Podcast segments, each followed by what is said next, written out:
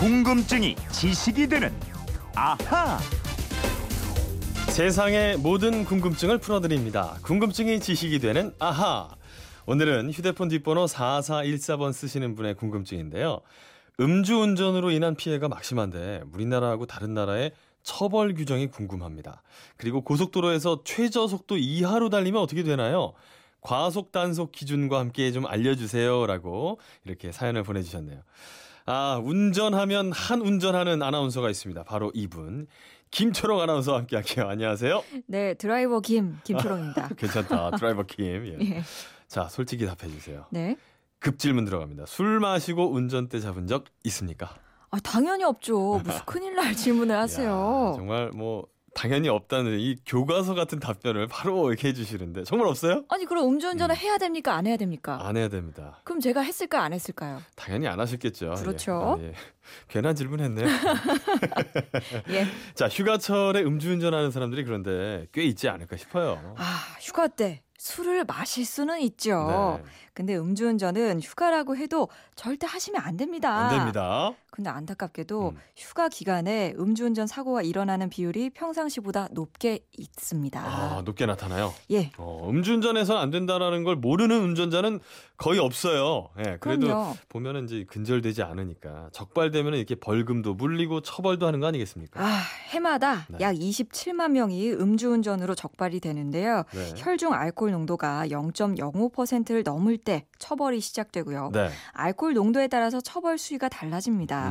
혈중 알코올 농도가 0.05% 이상에서 0.1% 미만인 경우에는 6개월 이하의 징역이나 300만 원 이하의 벌금에 처하고요. 네. 0.1% 이상, 0.2% 미만인 경우에는 6개월 이상, 1년 이하의 징역 또는 300만 원 이상, 500만 원 이하의 벌금에 처하게 됩니다. 아하.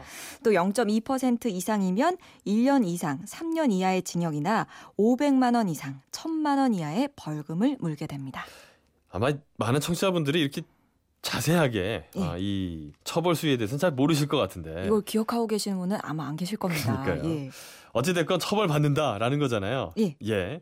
음주운전 하다가 사고를 내면 처벌이 더 무거워지죠? 아, 당연합니다. 네. 음주운전 상태에서 대물사고나 대인사고가 나면 벌금이 추가되고요. 네. 알코올 농도가 0.36% 이상이거나 세 번째 적발돼서 삼진 아웃 상태, 또 음주사고, 음주 측정 거부를 하다가 구속될 수도 있습니다. 그래요. 그런데 저 술 어느 정도 마시면 혈중 알코올 농도가 음주운전 처벌 기준이라고 할 수 있는 0.05%가 되는 걸까요? 보통 몸무게 70kg인 남성이 소주 네. 한 병을 마셨다면 아, 제가 70kg이거든요. 아, 그래요? 예. 이성배 아나운서가 소주 한 병을 마셨다. 네. 그렇다면 최소 4시간 6분이 지나야 혈중 알코올 농도가 0.05% 미만으로 떨어지게 됩니다. 아, 소주 한 병 기준으로 4시간 지나야. 예. 예. 그리고 몸무게 60kg의 여성이 네. 생맥주 2000cc를 마셨다. 김초롱 아나운서가 2000cc를 예. 마셨다. 저 60kg은 아닙니다. 네. 아무튼 예, 몸무게 60kg의 여성이 예. 생맥주 2000cc를 마시면 네. 최소 8시간은 지나야 알코올이 분해가 됩니다. 그래요. 그런데 이 시간이요. 술을 마신 시간하고 또 같이 먹은 음식 이런 거 등등에 대해서 차이가 있으니까요. 아. 참고만 하셔야지 이게 또 절대적인 건 아닙니다. 그래요. 예. 뭐 치킨하고 먹었는지 뭐 예. 이런 거하고 좀 다 차이가 있겠죠. 그리고 또 사람마다 알코올 분해되는 속도가 다르잖아요. 그렇죠. 예. 자, 그렇다면 다른 나라들은 지금 어떤 처벌을 할지 이것도 좀 궁금한데요. 예, 먼저 미국은 주마다 단속 기준이 조금씩 다릅니다. 대부분의 주에서는 알코올 농도 0.08%부터 음주운전을 단속하고 네. 음주운전 경력자가 다시 적발되면 처벌이 2~3배 무거워집니다. 그래요. 예, 조지아 주에서는 이 음주운전으로 적발되면 자동차에 D라는 스티커가 붙고 있고요. D? 예, 무슨 뜻일까요? 이 D가 네. 드렁큰 드라이빙이라는 약자입니다. 술 마시고 운전했어요. 예, 이렇게 그렇습니다. 표시해주는 거예요. 예. 또 미네소타 주에서는 차에 교도소의 쇠창살 같은 줄무늬 번호판을 달고 다니게 됩니다. 그래요? 예. 또 음주운전 피해자가 사망했을 때는 1급 살인으로 간주합니다. 아유, 당연히 그렇게 해야겠죠. 예. 근데 좀 우리보다 조금 확실하게 이 처벌 규정이 좀 세다 이런 느낌이 드는데 예. 유럽 쪽 나라들은 어떨까요? 프랑스에서는 버스 운전기사 혈중 알코올 농도가 0.02%를 넘으면 처벌을 받게 되고요. 네. 일반 운전자는 0.05%가 넘으면 음주운전으로 단속이 됩니다. 그래요. 또 스웨덴에서는 0.02%부터 처벌을 하는데 네. 벌금은 운전자의 수입에 따라서 달라지게 되고요. 수입이 많으면 벌금도 많아지게 됩니다. 0.02면은 우리나라보다 훨씬 강도가 센 것 같은데 그렇죠. 그러니까 좀 엄격하게 적용을 하는 것 같아요. 예. 예. 또 일본은 혈중 알코올 농도가 0.03% 이상이면 단속이 되거든요. 일본도 우리보다 예. 세네요. 그렇습니다. 네. 또 음주운전 차량 동승자도 2년 이하의 징역 또는 30만 엔 이하의 벌금을 매기고 있습니다. 그래요? 예. 또 브라질에서는 단속 기준이 혈중 알코올 농도 0% 이상 칵테일을 딱 한 잔만 마셔도요 음주운전으로 걸릴 수가 있습니다. 브라질에서는 술잔을 입에 대면 뭐 운전할 생각은 그냥 접어야 될 것 같은데. 예, 맞습니다. 자, 이번에는 그러면 속도 위반에 대한 궁금증 한번 풀어볼까요? 예, 아 속도 위반. 네. 그 도로에서 최저 속도 이하로 달려도 단속이 됩니다. 아, 그래요? 예, 승용차와 승합차는 2만 원의 범칙금을 내고요. 네. 이륜 자동차는 10,000원인데요. 다만 벌점은 없습니다. 벌점 없어요.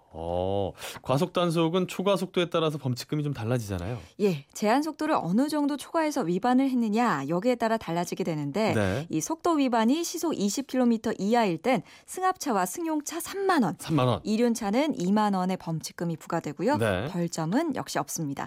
또 20km를 초과하고 40km 이하이면 승합차 벌칙금이 7만 원이고 네. 승용차 6만 원, 이륜차 4만 원, 벌점 15점이 부과됩니다. 얌체 운전자들은 말이죠. 과속 단속이 70km다. 그러면 예. 한 81까지 달리더라고요. 아주 그냥 걸리기 딱 그 앞에까지. 어떻게 하세요? 제가 그러거든요. 가끔. 제 농담이에요. 예.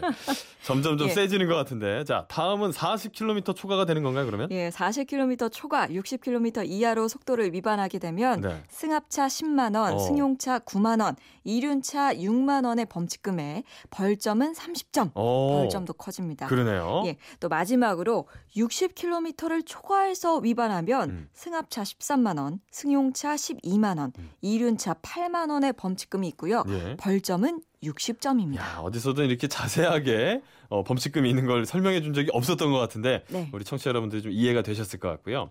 아, 궁금한 게 있어요. 요즘 저 구간 단속이라는 게 있던데 네. 이거는 대체 단속하는 기준이 뭐예요?